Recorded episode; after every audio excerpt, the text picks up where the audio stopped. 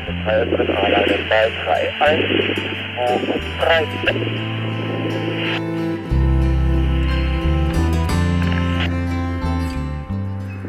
Bremse, komm aus, dazu Bremse, stopp das.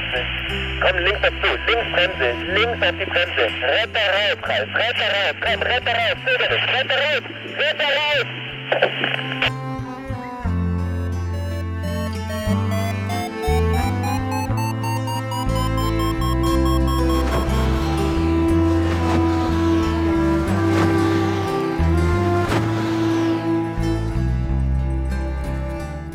Potsglitz, der Lugleits Podcast.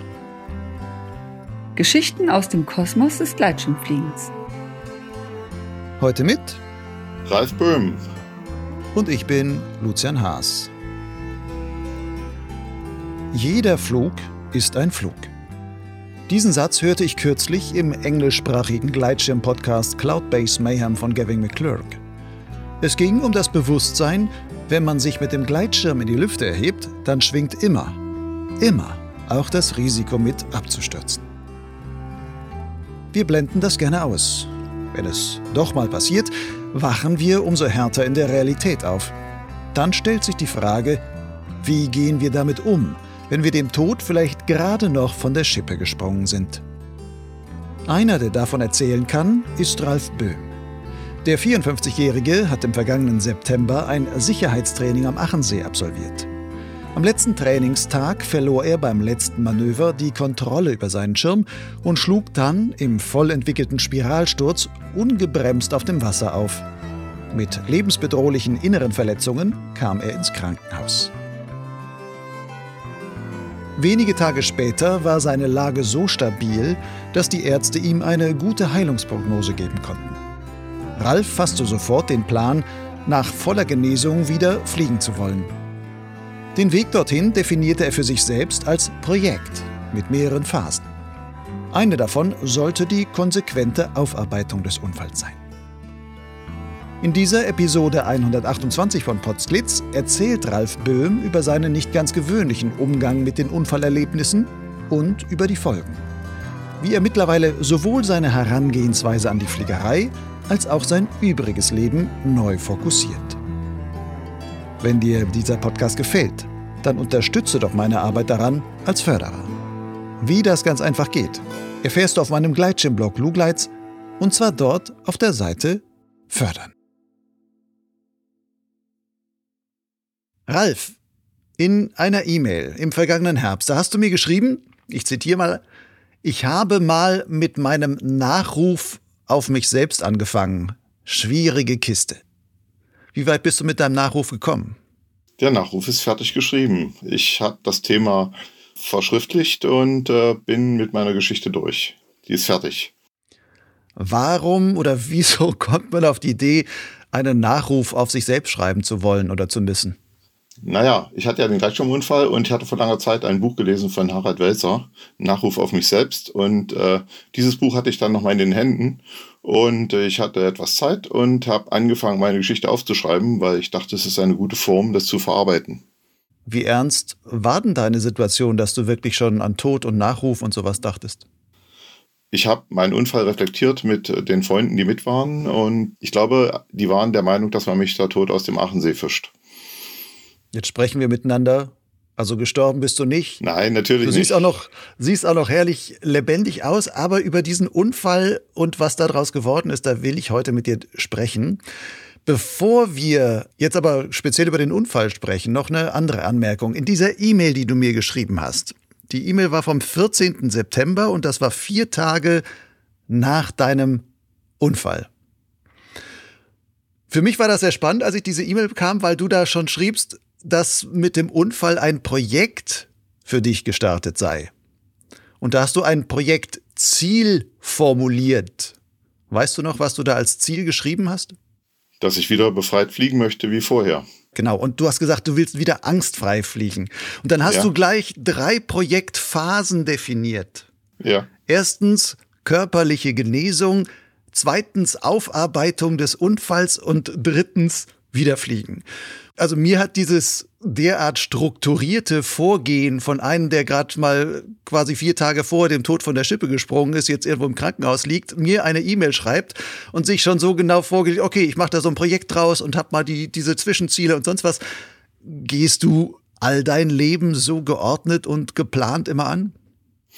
Ähm, ich bin ein sehr strukturierter Mensch und bin vom Beruf aus Projektmanager. Und wenn man das 25 Jahre lang macht, dann färbt das ab und zieht auch ins Privatleben rein.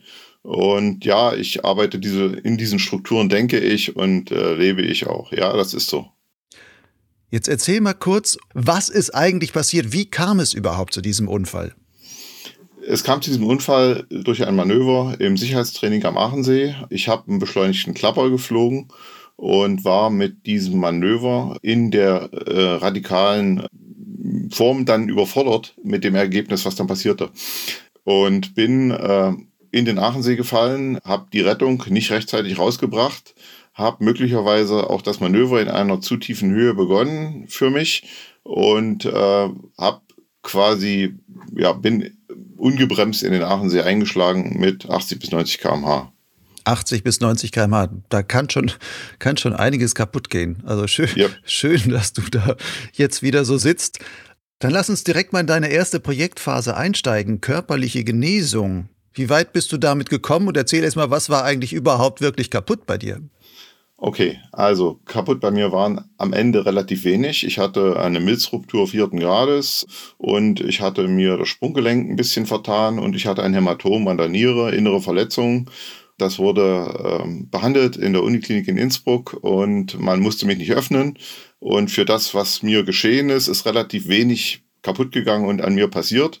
Und äh, durch strenge Bettruhe äh, die ersten Tage hat man das quasi, wie soll ich sagen, alternativ behandelt und hat sich dazu entschlossen, mir die Milz im Körper zu lassen, äh, was ich sehr begrüße, äh, wenn die Milz im Körper ist.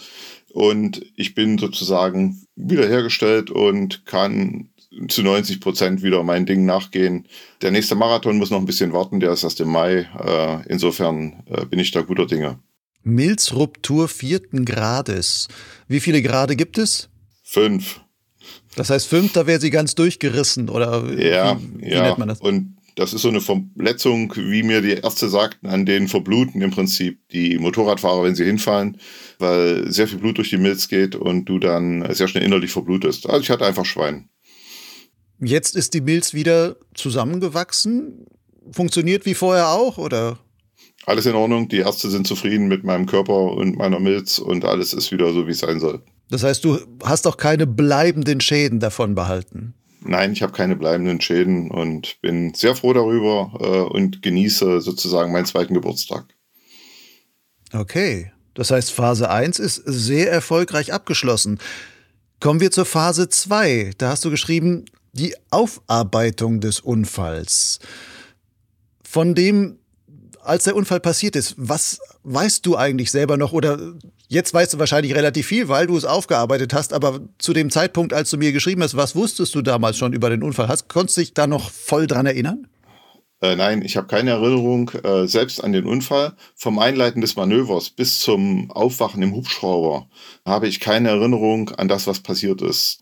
Ich hatte äh, so ein Blitzlichtbild im Kopf, äh, wie ich aufs Wasser aufschlage und die Rettung noch ausgelöst auf dem Wasser lag, aber nicht getragen hatte. Dieses Bild hat sich allerdings dann mit dem Video auch einer schon bestätigt. Also das ist so äh, auch gewesen. Da habe ich sozusagen ein Foto irgendwie im Kopf. Mhm. Aber alles andere, was eigentlich dazu geführt hat und sowas, das wusstest du gar nicht mehr. Nein, äh, das hat, äh, wurde, ist komplett ausgeblendet. Da habe ich keine Erinnerung dran. Äh, und das gab dann nur die Berichte von den Mitfliegern, die mich dann natürlich umgehend im Krankenhaus besucht haben und das, was dann gesagt wurde.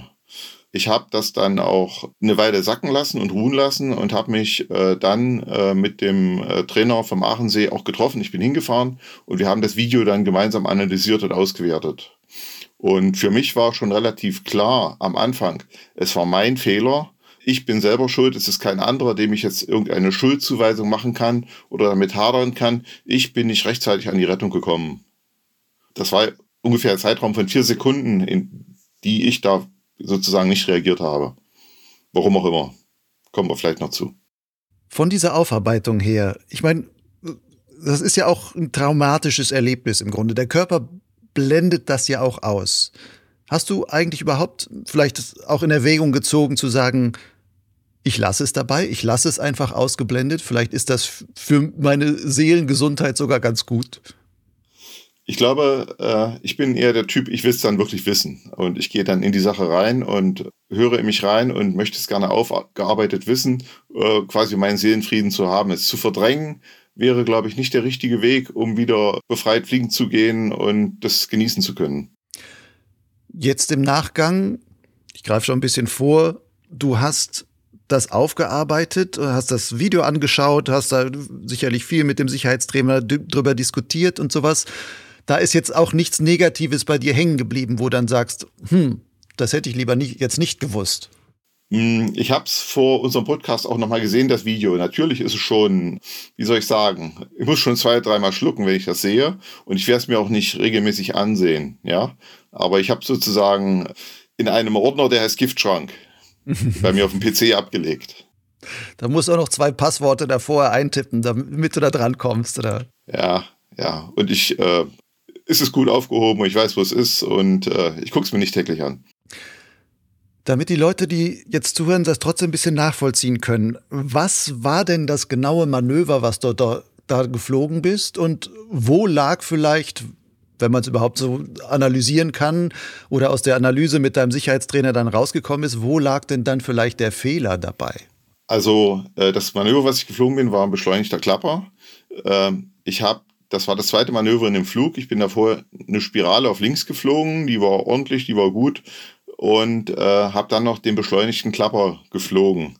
Ich habe das Manöver unterschätzt. Ich bin vorher den unbeschleunigten Klapper geflogen, der war gut zu handhaben. Äh, das Wegdrehen des Schirmes konnte ich gut äh, handhaben. Das ähm, war für mich sozusagen eher ein alltägliches Manöver, was nicht kritisch war.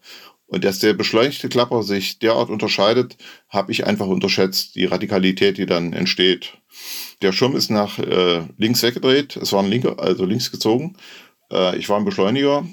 Ich hatte dann in meinem Habitat noch einen zweiten Piloten gesehen, der mich möglicherweise etwas abgelenkt hat oder meine Aufmerksamkeit ein Stück weit von meinem Manöver weggenommen hat und habe dann nach dem Klapper einen Gegenklapper kassiert, der noch radikaler war als der Klapper, den ich eingeleitet hatte.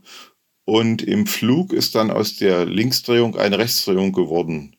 Äh, der Trainer hat am Funk äh, richtig reagiert. Ich habe diesen Drehrichtungswechsel, wenn ich es jetzt sehe, nicht realisiert und überhaupt nicht ansatzweise darauf reagiert. So ein bisschen wie das Kaninchen vor der Schlange. Äh, und habe also diese, den Drehrichtungswechsel nicht registriert und bin dann natürlich mit ja, zwei äh, Klappern quasi in, einer, in einem relativ radikalen, äh, ja, in eine Schleichspirale dann Spiralsturz übergegangen, ja. Kaninchen vor der Schlange, sagst du. Bist du jemand, der auch sonst quasi in Stresssituationen einfriert?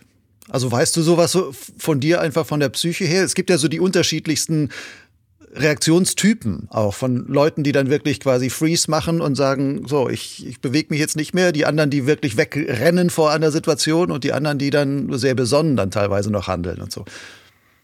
Eigentlich nicht. Eigentlich bin ich der Typ, der das bis zum Ende dann äh, äh durchsteht und äh, nicht wie das Kaninchen vor der Schlange sitzt und da äh, gelähmt auf irgendein Ende wartet, sondern ich bin eigentlich der, der agiert und reagiert und tut und macht. Hat dich das dann gewundert, so ein Video zu sehen, wo du siehst, hey, der ruft Rettung raus, Rettung raus und du reagierst eigentlich sekundenlang nicht? Also ich habe da vier Sekunden nicht reagiert, bevor ich eingeschlagen bin. Ich weiß nicht, ob ich auf dem Weg, äh, ob, meine, äh, ob mein Bewusstsein schon getrübt war durch die, durch die Rotation. Ich weiß es schlichtweg nicht.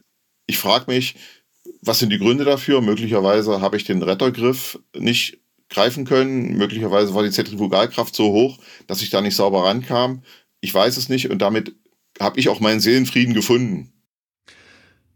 Von der Analyse, die du da gemacht hast, auch mit dem Sicherheitstrainer zusammen, habt ihr irgendwie einen Fehler vielleicht identifiziert, einen Flugfehler, den du da gemacht hast, einen Steuerfehler, um vielleicht das, die Situation, den Verhänger, den du dann auch hattest, irgendwie eben es gar nicht dorthin kommen zu lassen?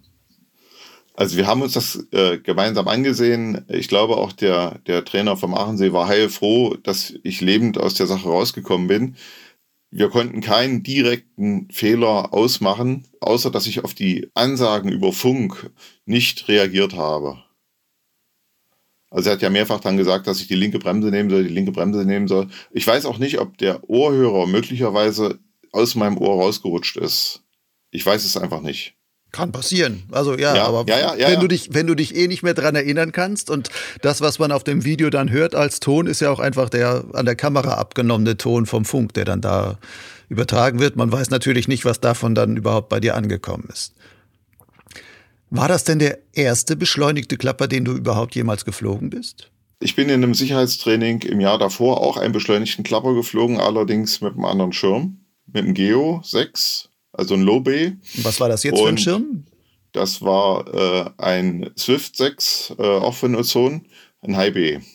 Und der beschleunigte Klapper mit dem Geo war auch gut zu handhaben und zu managen. Allerdings glaube ich, dass ich ihn nicht so, äh, wie soll ich sagen, so radikal eingeleitet habe. Also ich habe den Klapper jetzt schon ja ordentlich runtergezogen und da war ja auch ordentlich vom Flügel weg. Also vielleicht hätte ich ihn etwas ruhiger einleiten sollen. Ja, aber ich meine, Sicherheitstraining sagt man ja auch einfach, man will einfach mal probieren, was geht und wie ein Schirm reagieren kann und wie er vielleicht auch heftig reagieren kann. Ja, Und nicht nur, dass man so einen 30% beschleunigten Klapper zieht und so sagt, ja, guck mal, ich habe einen beschleunigten Klapper gezogen, sondern es ist ja auch eigentlich sinnvoll zu sehen und es zu erleben, wie so ein Schirm dann abgehen kann. Du hast nur das Pech gehabt, dass der Boden beziehungsweise der See in dem Fall dir schon relativ schnell nahe kam dann. Dem ist so, ja, genau. Und äh, 50 Meter mehr Höhe hätten die Sache völlig entschärft und ich wäre einfach nur mit der Rettung ins Wasser gefallen, ja. Würdest du jetzt mit der Aufarbeitung und sowas wieder einen beschleunigten Klapper fliegen? In einem Sicherheitstraining? Oder ist das was, wo du sagst, so, oh, ich glaube, das wäre etwas, was, das will ich einfach nicht mehr? Hm, Ich würde mich an die Sache rantasten. Ich werde wieder ein Sicherheitstraining besuchen. Dem ist so. Und der beschleunigte Klapper ist jetzt nicht das erste Manöver, was ich im Sicherheitstraining fliegen würde. Ich würde mich an die Sache rantasten, aber ich würde ihn nicht von vornherein abwählen. Nein. Den fliege ich wieder in meinem Leben. Das heißt, von deinen drei Projektphasen, Projektphase 3 hieß Fliegen, da bist du auch schon wieder angekommen. Genau, ich bin in dieser Projektphase angekommen. Äh, Ich bin am 16.10. letzten Jahres äh, wieder geflogen an meinem äh, ja, Hausberg oder an meiner Hauskante und bin dort fast allein gewesen mit einem guten Freund und äh, habe äh, meinen äh, alten Schirm, also den Geo, äh, ausgepackt und habe äh, auch nicht das Liegegurtzeug genommen, sondern einen Sitzgurt und habe mich dort an der Kante hingestellt, habe den Schirm aufgezogen und bin eigentlich geflogen wie immer. Ich habe dann erstmal nur einen Abgleiter gemacht und war sehr froh, aber das war schon ein Tag, der, naja, sehr bedeutend war. Und äh, ich war froh, dass ich den Schirm wieder aufziehen konnte, dass ich das Gefühl für den Schirm hatte, keine Angst hatte. Ich wusste nicht, was in dieser Situation passiert, ob ich da möglicherweise, naja, nicht in Tränen ausbreche, aber irgendwelche äh, äh, Sachen hochkommen. Ich bin eigentlich ab dem 16.10. letzten Jahres wieder geflogen wie davor. Das war dann quasi sechs Wochen nach deinem Unfall oder fünf Wochen nach deinem Genau. Unfall, also relativ bald danach. Ja, genau. Also, Hattest du, äh, hattest du da schon diese Aufarbeitung mit dem Sicherheitstrainer gemacht oder hast du da Nein. auch das Video schon gesehen, sondern da bist du quasi noch mit, ähm, mit fehlender Erinnerung an das Ganze eigentlich an den Start gegangen? Mit einer Ungewissheit. Ich hatte nur die Beschreibung der Kameraden, die mit waren äh, im Sicherheitstraining. Ich hatte es nur vom Hörensagen, die den Unfall also live erlebt hatten. Das hatte ich in Ohren. Ich hatte also nur die akustische Beschreibung dieser Dinge. Äh, gesehen hatte ich es zu diesem Zeitpunkt noch nicht. Das haben wir erst vor Weihnachten gemacht. Glaubst du, das hat dir vielleicht sogar geholfen? Eben diese Bilder nicht gesehen zu haben und da vielleicht auch bei so einem ersten Start und sowas nicht vor Augen zu haben, sondern eigentlich mit so einem weißen Blatt Papier da zu stehen und zu sagen, okay, da ist was passiert, aber ich fühle mich jetzt eigentlich gut, jetzt probiere ich einfach mal. Jetzt, wo du mich fragst zu diesem Ding, äh, erkling- klingt das logisch und ich glaube, die Reihenfolge ist im Nachgang betrachtet die richtige gewesen. Das Video sozusagen als zweite Stufe zu nehmen der Aufarbeitung und äh, vorher schon mal einen Flug zu wagen. Gibt ja häufiger, dass Leute so sagen, auch wenn man vom Feld fährt, am besten steigst du direkt wieder auf und äh, reitest erstmal wieder weiter, damit da nichts, nichts von hängen bleibt. Und vielleicht auch bei dir, auch wenn das jetzt nicht sofort wieder aufsteigen war, aber auf gewisse Weise ja schon. Also nach Krankenhausaufenthalt ein paar Wochen zum ersten Mal wurde wieder halbwegs wieder raus kannst, dass du sagst, jetzt mache ich zumindest einen leichten Abgleiter. Ja, ich bin äh, den Tag bin ich zweimal geflogen und der zweite Flug ging auch länger, halbe Stunde ungefähr. Also insofern war das für mich gleich wieder rauf aufs Pferd, war ganz gut. Die Bedingungen waren auch ganz gut den Tag. Ich hatte zu diesem Zeitpunkt noch mit meinem Sprunggelenk so ein bisschen Probleme und habe gesagt, ich lande vielleicht auch lieber auf dem, auf dem Hintern. Äh, aber es ging alles super. Ich bin einmal oben gelandet, einmal unten gelandet.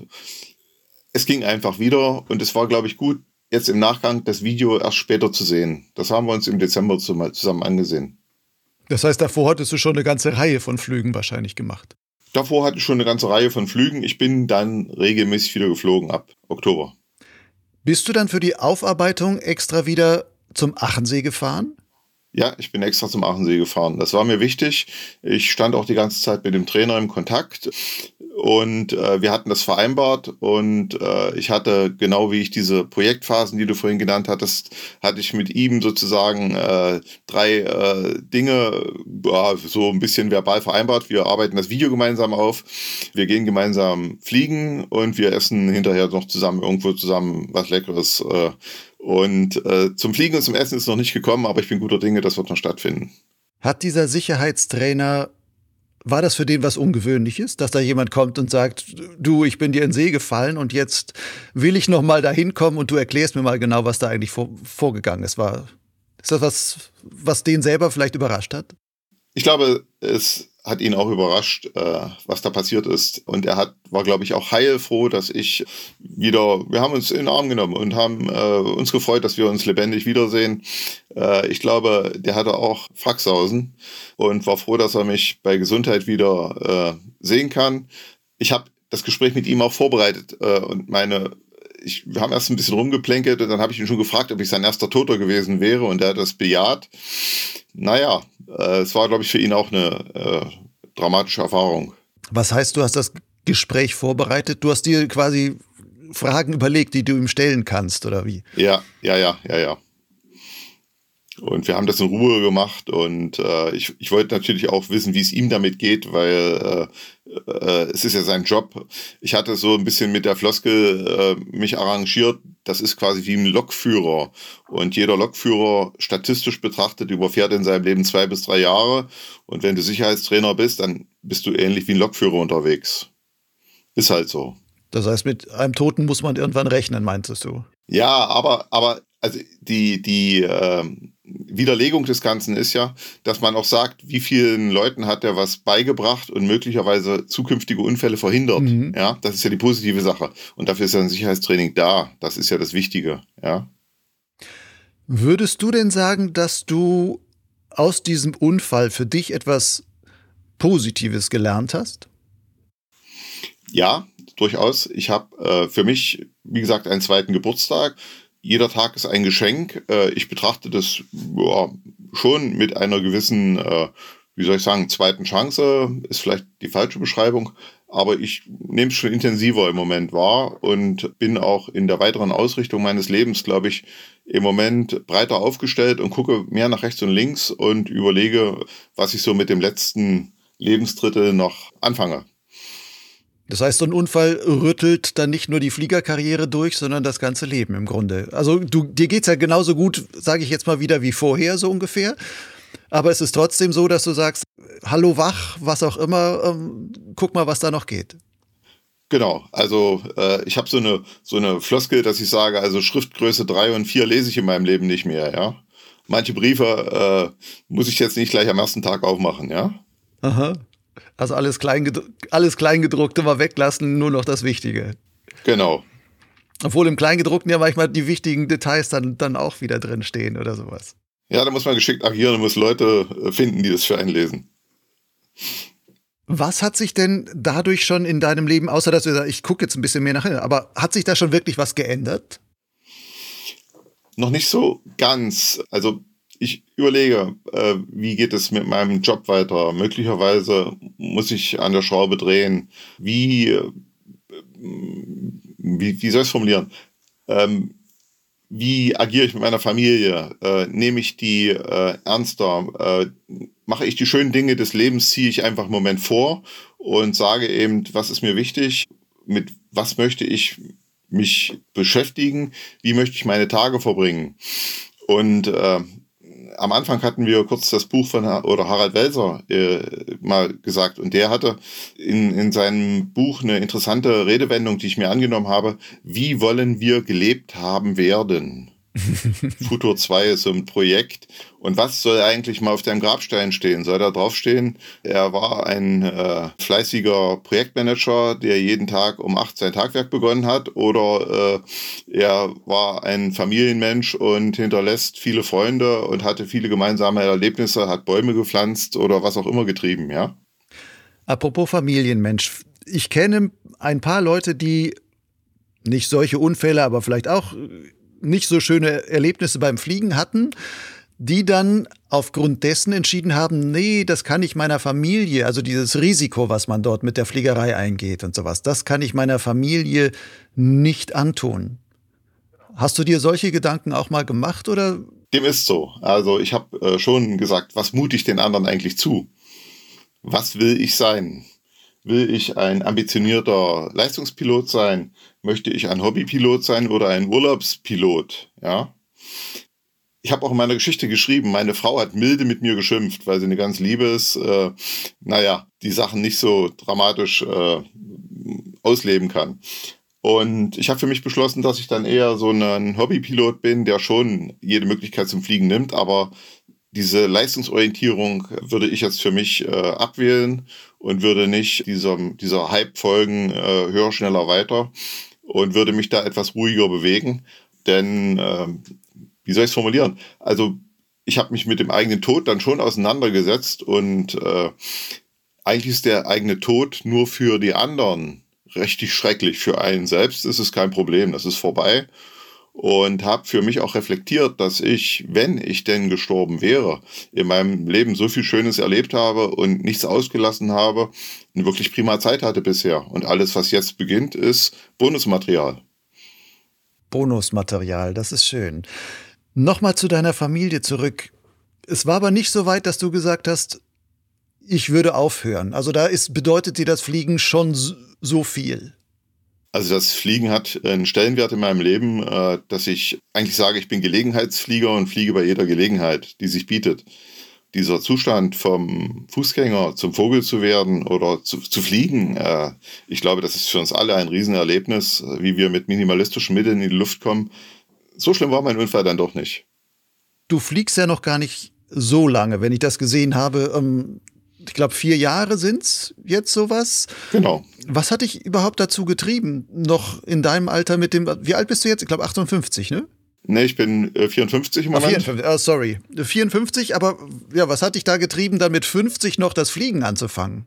Also ich habe als Jugendlicher mal Flugmodellbau gemacht und äh, das Fliegen hat mich immer fasziniert und das war dann äh, zu meinem 49. Geburtstag, habe ich mir von meiner Frau einen äh, Tandemflug schenken lassen.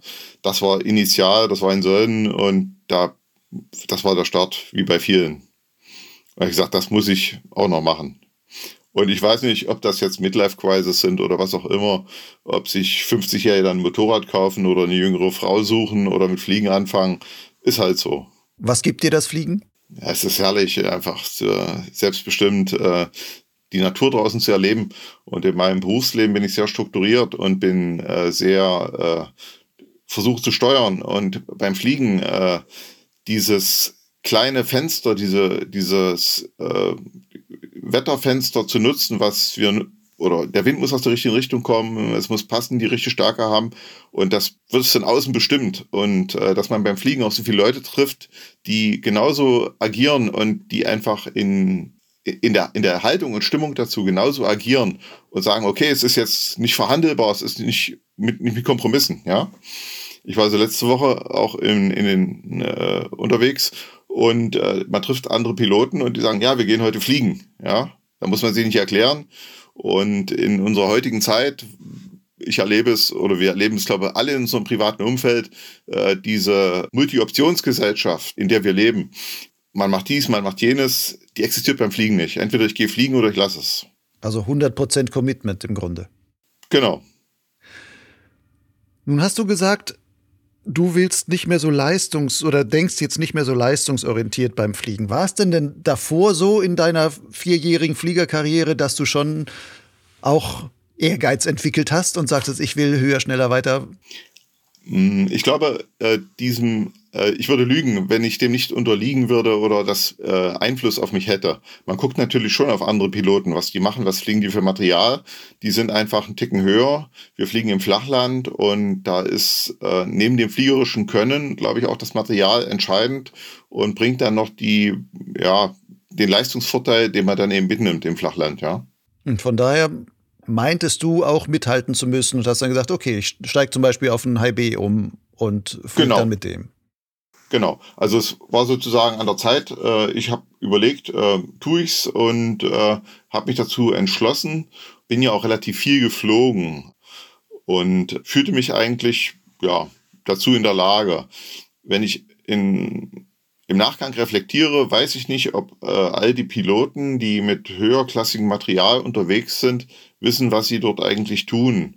Und wir unterliegen wahrscheinlich auch so einer leichten Hype der Hersteller und der allgemeinen Strömung und dem, ja, höher, schneller, weiter. Das ist halt so drin, ja. Du hast gerade gesagt, Flachland fliegen. Also du kommst wo genau her? Ich komme aus der Nähe von Halle und die Möglichkeit zum, die nächste Möglichkeit zum Fliegen, das ist Laucha.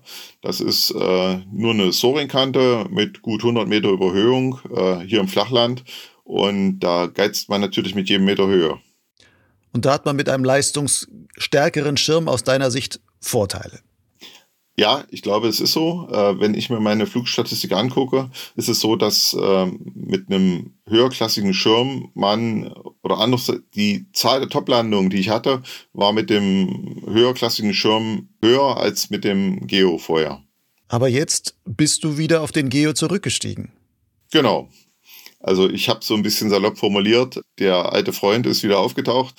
Äh, ich hatte ihn liegen und wir fliegen wieder und ich hege und pflege ihn und äh, wir passen gut zusammen und wir werden äh, noch eine gute Zeit miteinander haben. Geht's dir da nicht so vielleicht ein bisschen ab zu sagen, so, hm, ich habe es jetzt ja schon mal gekostet, was für eine Leistung dann der Swift 6 in dem Fall gebracht hat oder ich konnte häufiger oben top landen oder sowas.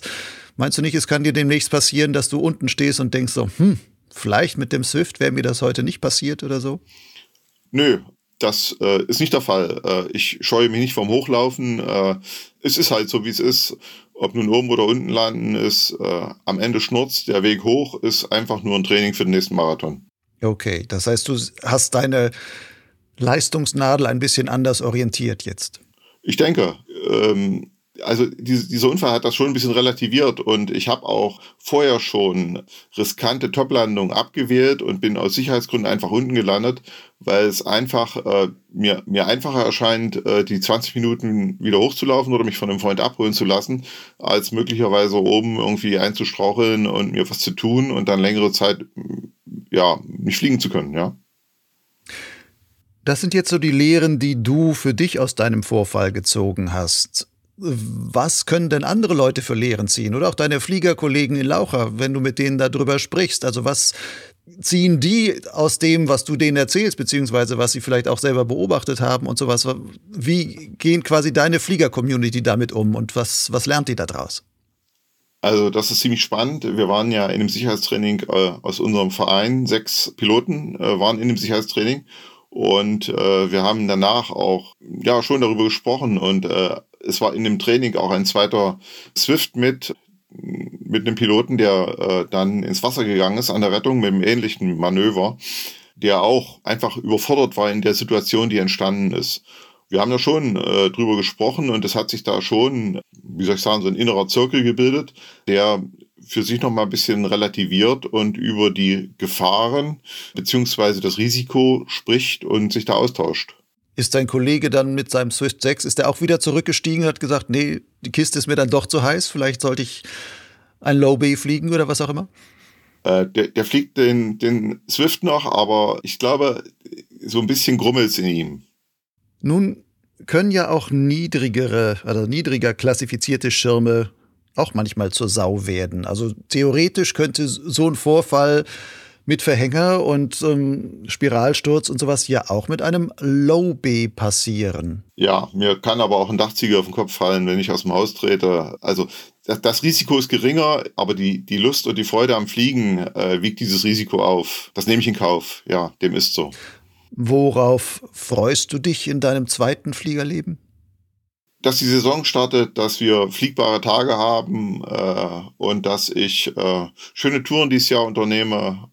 Das Jahr mit, mit vielen schönen Flügen und Flugerlebnissen verbinde. Und es ist ja nicht nur das Fliegen alleine, es ist die, äh, der Aufenthalt draußen, es sind Reisen, die man unternimmt, es sind äh, fremde Vereine, die man kennenlernt, Flieger an irgendwelchen Hotspots. Das sind alles Begegnungen, äh, die Freude schaffen und die eine klare Bereicherung sind. Planst du so ein Fliegerjahr auch als Projekt mit verschiedenen Phasen? Ja, ja, natürlich. dem, dem ist so, ja. Äh, und wir werden im Frühjahr, wir haben letztes Jahr auch in so einer Clique eine Frühjahrstour unternommen. Es wird auch dieses Jahr wieder so sein, dass wir äh, rumziehen und einfach mal losfahren und dort sind, wo wir fliegen können. Und äh, das sind dann eben auch Freunde, die ich da habe, äh, wie wir alle Flieger irgendwie Freunde sind, die einfach sagen, wir fahren Richtung Süden und ob wir jetzt in Kössen fliegen oder am Zwölfer oder äh, ob wir nach Basano fahren, das ergibt sich auf dem Weg dorthin. Und lokal bei dir? Also jetzt in Laucher, gibt es da irgendwelche noch Ziele, die du dafür hast, was an deiner Kante da möglich sein soll? Also fliegerisch habe ich dort, glaube ich, schon alles erlebt. Ähm, jetzt muss ich überlegen. Wir fliegen dort in einer guten Truppe. Es macht Spaß, diese Leute dort zu treffen. Und jedes Mal, wenn man dort ist und an dieser Kante steht und ins weite Land blickt, ist es schon wie ein Tag Urlaub. Das Ziel für dort wäre vielleicht, äh, die Truppe, die wir dort haben, noch so ein bisschen mehr, ich sag mal, das Vorher und Nachher etwas zu, ja, wie soll ich sagen, zu gestalten. Wir haben da also ein Vereinsgelände, wir haben dort äh, ja auch ein Gebäude stehen. Wir haben dort quasi einen Campingplatz mit einer Feuerstelle, dieses Ganze zu beleben und mehr zu nutzen und das drumherum ein bisschen mm, auszuschmücken. Das wäre nochmal so für den Verein, glaube ich, auch eine ziemlich gute Sache. Ich habe gelesen, ihr feiert in eurem Verein in diesem Jahr ein großes Jubiläum. Genau. In diesem Jahr haben wir ein Jubiläum, 100 Jahre Fliegen in Laucha und wir haben ein Jubiläum, 30 Jahre Flugtage in Laucha. Also vor 100 Jahren hat das Fliegen in Laucha begonnen mit den Segelfliegern. Es war neben der Wasserkuppe in der Rhön der zweite Hotspot in Deutschland, an dem mit rudimentären Mitteln die Fliegerei begonnen hat. An, an eurer, also an der Kante, wo ihr jetzt mit Gleitschirm fliegt, sind die da, damals genau. vor 100 Jahren schon mit dem Segelflugzeug hin und her gesohrt. Genau, genau, dem ist so, ja. Und es gab auch in den 50er Jahren, glaube ich, einen Weltrekord, dass da einer 24 Stunden geflogen ist. Es gibt da auch eine Beschreibung drüber, wie äh, der dann mit irgendwelchen Feuern in der Nacht äh, an der Kante mit dem Segelflugzeug hin und her gesohrt ist. Äh, irre, ja. Und es gibt auch Videos, wie dann äh, die Segelflieger da vor 100 Jahren mit Gummiseilen gestartet wurden. Äh, einer saß drauf, hatte vielleicht ein, zwei Minuten mit dem Abgleiter da Freude und 20 Leute mussten dann äh, mit irgendwelchen Mitteln da diesen Flieger wieder hochbringen. Ja, irre. Was steht dann an zu 100 Jahre Laucher? Was ist da ein großes Fliegerfest, was ihr plant? Oder? Also am 9. Mai finden die Flugtage in Laucha statt. Die finden dies Jahr zum 30. Mal statt. Und das ist immer ein ziemlich großes Volksfest, was dort stattfindet. Wir als Gleitschirmflieger haben da so ein bisschen ein Kloß im Hals, weil das natürlich von den äh, Flächenfliegern, also von den Segelfliegern, Ultraleichtfliegern und Motorfliegern beherrscht wird und wir da eher so ein bisschen am Rande stehen. Das ist so, das nehmen wir hin. Äh, mal sehen, wie sich dies Jahr entwickelt. Das heißt aber, ihr als Verein, ihr seid ein totaler Mischverein. Das heißt, da sind genau. Segelflieger drin und Gleitschirmflieger und Motorflieger. Genau, UL-Flieger, ja. Und das Witzige an diesem Verein ist, der hat im Moment äh, ca. 70 Mitglieder, dass wir in der Sparte äh, Drachengleitschirm in den letzten Jahren einen guten Zulauf hatten und dass wir die Mehrheit im Verein stellen. Und das haben die anderen noch nicht so richtig verstanden. Die denken noch traditionell in alten Geschichten. Genau, die leben noch in ihrer Welt und ich glaube, sie sind noch etwas neidisch auf einen Gleitschirmflieger. Äh, die rollen immer mit den Augen, wenn ich komme und sage, der Gleitschirmflieger ist ein scheues Reh, weil er taucht auf, wenn es passt. Und äh, wir nehmen unsere Tüte aus dem Kofferraum äh, und fliegen dann einfach los. Und ich glaube, dass da Ja, ich glaube, ein Neid zu erkennen, dass die einfach sagen, okay, wir kommen hier nicht in die Luft, wir müssen erst eine Winde aufbauen, wir müssen, äh, wir brauchen mehrere Leute und die sind einfach nicht so spontan und können das so nutzen. Und äh, eine Episode ist äh, zur letzten Versammlung ging es dann darum, wie viele Stunden wer wo geflogen ist und äh, die Segelflieger waren froh, dass sie im Jahr 100 Stunden geflogen sind, alle zusammen. Und wir können sagen, ja, ich bin auch 100 Stunden geflogen. Ja. Aber alleine dann. Ja, ja, ja, ja. Und ich glaube, äh, das ist so ein bisschen äh, Neidfaktor. Aber okay, damit können wir, glaube ich, leben. Wie viele Segelflieger sind schon umgestiegen oder aufgestiegen, oder was heißt aufgestiegen? Also nicht nur umgestiegen, sondern sagen das als, als Zusatz mache ich auch noch einen Gleitschirmschein, weil dann kann ich auch zwischendurch mal fliegen gehen, wenn es mit meinem Segelflugzeug vielleicht nicht geht. Also das ist bei einem schon passiert. Das ist auch ein Segelfluglehrer, der äh, einen Schein gemacht hat. Es sind auch schon mehrere Segelflieger, äh, die mal Schirm in der Hand hatten und äh, schon mal aufgezogen haben und schon mal beim Groundhandling sich an die Sache rangetastet haben. Da gibt's also Begehrlichkeiten. Und bist du auch schon im Segelflieger mitgeflogen? Nein, ich bin aber dazu fest verabredet. Das wäre ja vielleicht auch noch eine Option, wo du sagst, okay, Gleitschirmfliegen das Risiko tue ich mir nicht an. Ich gehe lieber ruhig Segelfliegen, wobei man jetzt drüber sprechen kann, welches Risiko größer ist, Segelfliegen oder Gleitschirmfliegen. Also ich habe mich schon angemeldet zu einem äh, Flug mit dem Segelflieger, dass mich ein Freund mal mitnimmt, der hat das auch zugesagt. Das ist derjenige, der schon, also der Fluglehrer, der einen Gleitschirmschein gemacht hat und der auch ambitioniert Gleitschirm fliegt. Dass ich umsteige auf Segelflugzeug halte ich für ausgeschlossen, weil dieser äh, äh, materielle und zeitliche Aufwand steht in keinem Verhältnis. Äh, dieses Fliegen mit minimalistischen Mitteln ist nicht zu toppen. Also das Gleitschirmfliegen, ja. Da bleibst du auch dabei und zwischendurch machst du höchstens mal einen Marathon noch irgendwo. Genau. Der Rennsteiglauf. Wunderbar. Lass uns damit mal zum Ende kommen. Danke für deine tollen Erzählungen über, wie du das Projekt zurück zur Fliegerei nach einem ziemlich heftigen Aufknall auf einem See nach heftigen Klapper beim Sicherheitstraining, dass du das überlebt hast und da dann jetzt wieder auferstanden bist in bester Fassung. Finde ich klasse und toll, wie du das gemacht hast. Ja, vielen Dank. Schön, dass du mir die Gelegenheit gegeben hast, hier die Geschichte mal zu erzählen. Und es ist ja auch Teil meiner Aufarbeitung und äh, für mich auch ein wichtiger Punkt.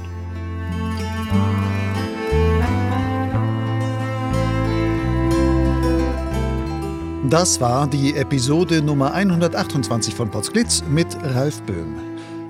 Der Originalton am Anfang des Podcasts ist übrigens ein Mitschnitt des Videos vom Absturz. Das Video selbst ist allerdings öffentlich, auf YouTube oder so, nicht verfügbar.